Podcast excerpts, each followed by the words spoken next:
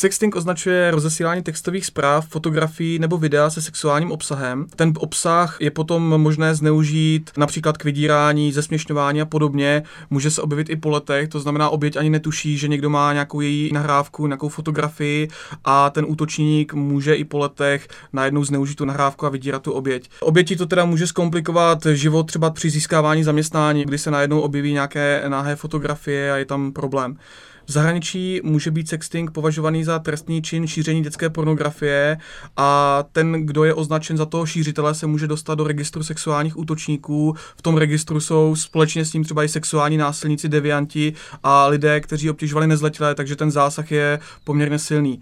Co se týče případů, tak mezi tragické případy patří třeba kauza 18-leté Jessica Logan z USA. Ta spáchala sebevraždu poté, co jí bývalý přítel zveřejnil její intimní fotografie. Ty mu vlastně Jessica poslala v době, kdy spolu ještě chodili.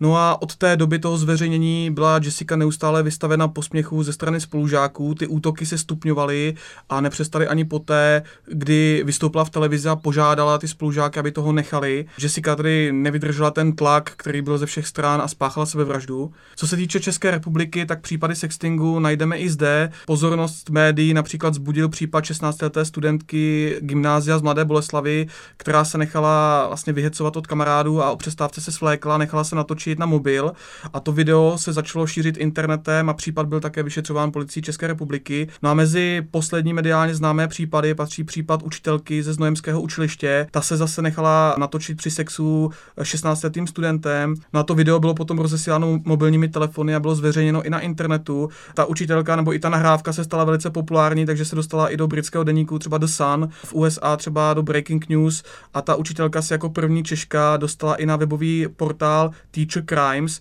kde jsou vlastně sexuálně nebezpeční učitelé z celého světa. No a pod tlakem nadřízených a médií podala učitelka výpověď a je obviněna z trestného činu ohrožování mravní výchovy mládeže. Za tento čin hrozí trest až dva roky vězení.